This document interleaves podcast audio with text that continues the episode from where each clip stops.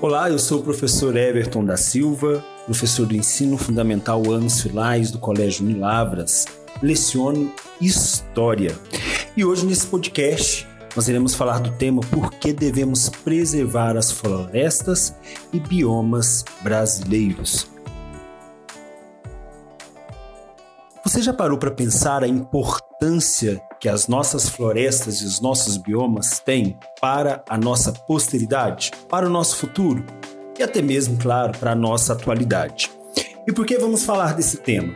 Porque todos os dias vemos reportagens, notícias de grandes desmatamentos que acontecem aí muitas vezes em nome da ganância, esquecendo que os planetas que nós estamos vivendo é a nossa casa, é a nossa moradia. Precisamos desse planeta para sobreviver e não é desmatando que as coisas irão ser resolvidas, correto?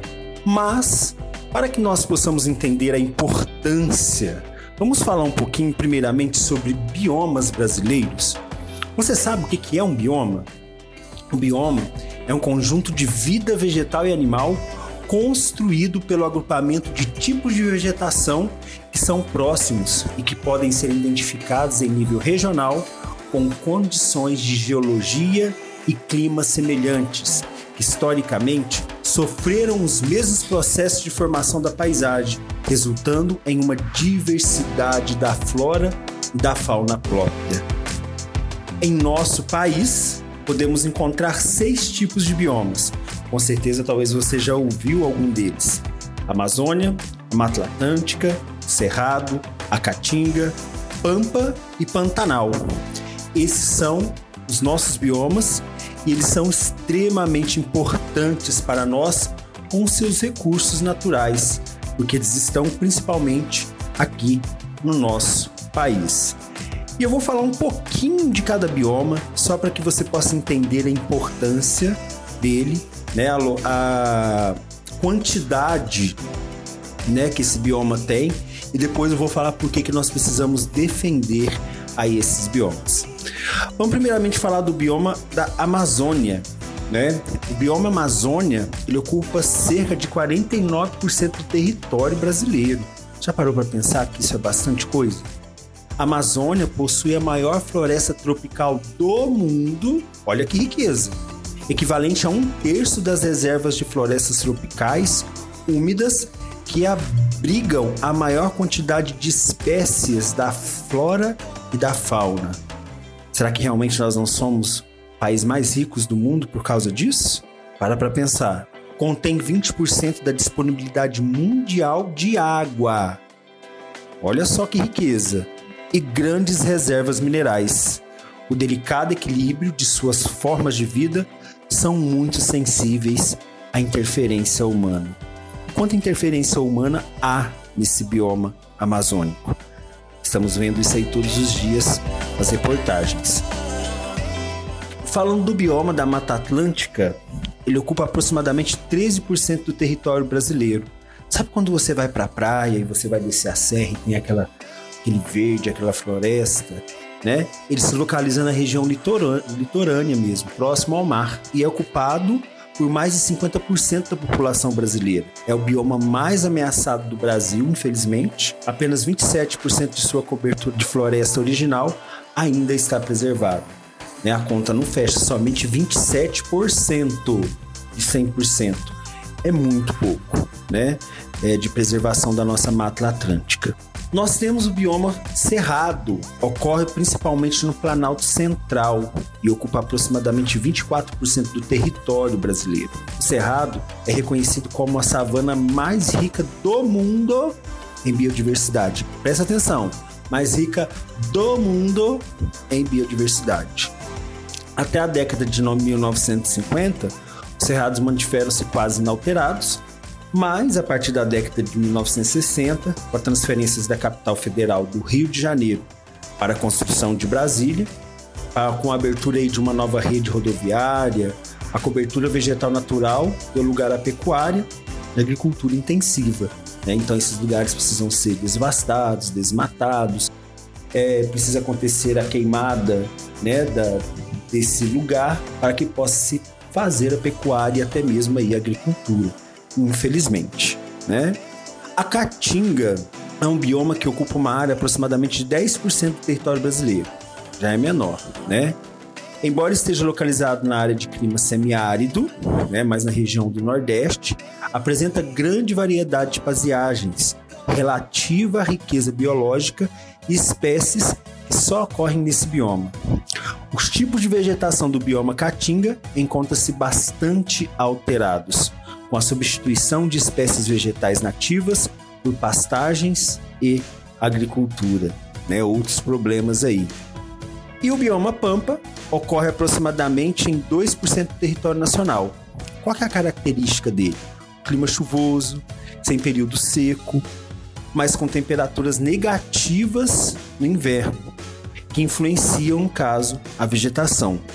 Em toda a área de abrangência do bioma pampa, a atividade humana proporcionou uma uniformização da cobertura vegetal, que, de um modo geral, é usado como pastagem natural ou ocupa atividades agrícolas, principalmente o cultivo aí do arroz. E por último, o bioma do Pantanal, né, que ocupa aí aproximadamente 2% do território nacional. Entretanto, esse bioma é reconhecido como a maior planície de inundação né, contínua do planeta Terra, o que constitui o principal fator para sua formação e diferenciação em relação aos demais lugares. Então nós temos aí né, uma das maiores inundações acontece aí através desse bioma pantanal. Né? Então ali se reúne representante de, quadra, de, representantes de quase toda a fauna brasileira.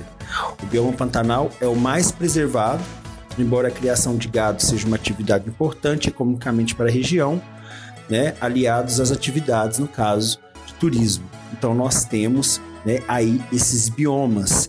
E por que que é, né, dentro desses biomas estão as nossas florestas? Por que que é importante defender as nossas florestas? Por que que é importante defender os nossos biomas? Por alguns motivos. Olha só, o Brasil abriga 20% de todas as espécies do planeta. 20%. E nós sabemos que as espécies elas mantêm o equilíbrio do homem com a natureza e da natureza com o homem. O mundo, infelizmente, perde 27 mil espécies por ano. Isso é muita coisa e precisamos preservar. A Amazônia ocupa metade do Brasil e abriga dois terços de todo o remanescente florestal brasileiro atual. Imagina se realmente a Amazônia aos poucos deixar de existir né? Se diz que porque a floresta é muito grande, a Amazônia seria o pulmão do mundo. Então nós temos uma, uma floresta, nós temos um bioma que ele é considerado o mais importante do mundo, o mais rico do mundo, né? Por que, que devemos é, continuar defendendo as nossas florestas? O Brasil detém 12% das reservas hídricas de água do planeta. É muita coisa, né? já perdemos cerca de 20% da Amazônia, o limite estabelecido pela lei. Me parece, né, que alguns dados isso aqui pode aumentar quando saírem novas pesquisas. E por isso que nós precisamos defender a nossa querida floresta amazônica. Na Mata Atlântica, bioma de mais longa ocupação no Brasil, 93% já foi perdido. Por quê? Cidades, construções, desmatamentos para que o homem chegue até determinados lugares, né? Perdemos 48% do cerrado, perdemos 45% da caatinga, perdemos 53% dos pampas, né? Perdemos 15% do Pantanal. Por ano, perde-se 713 km quadrados de Pantanal.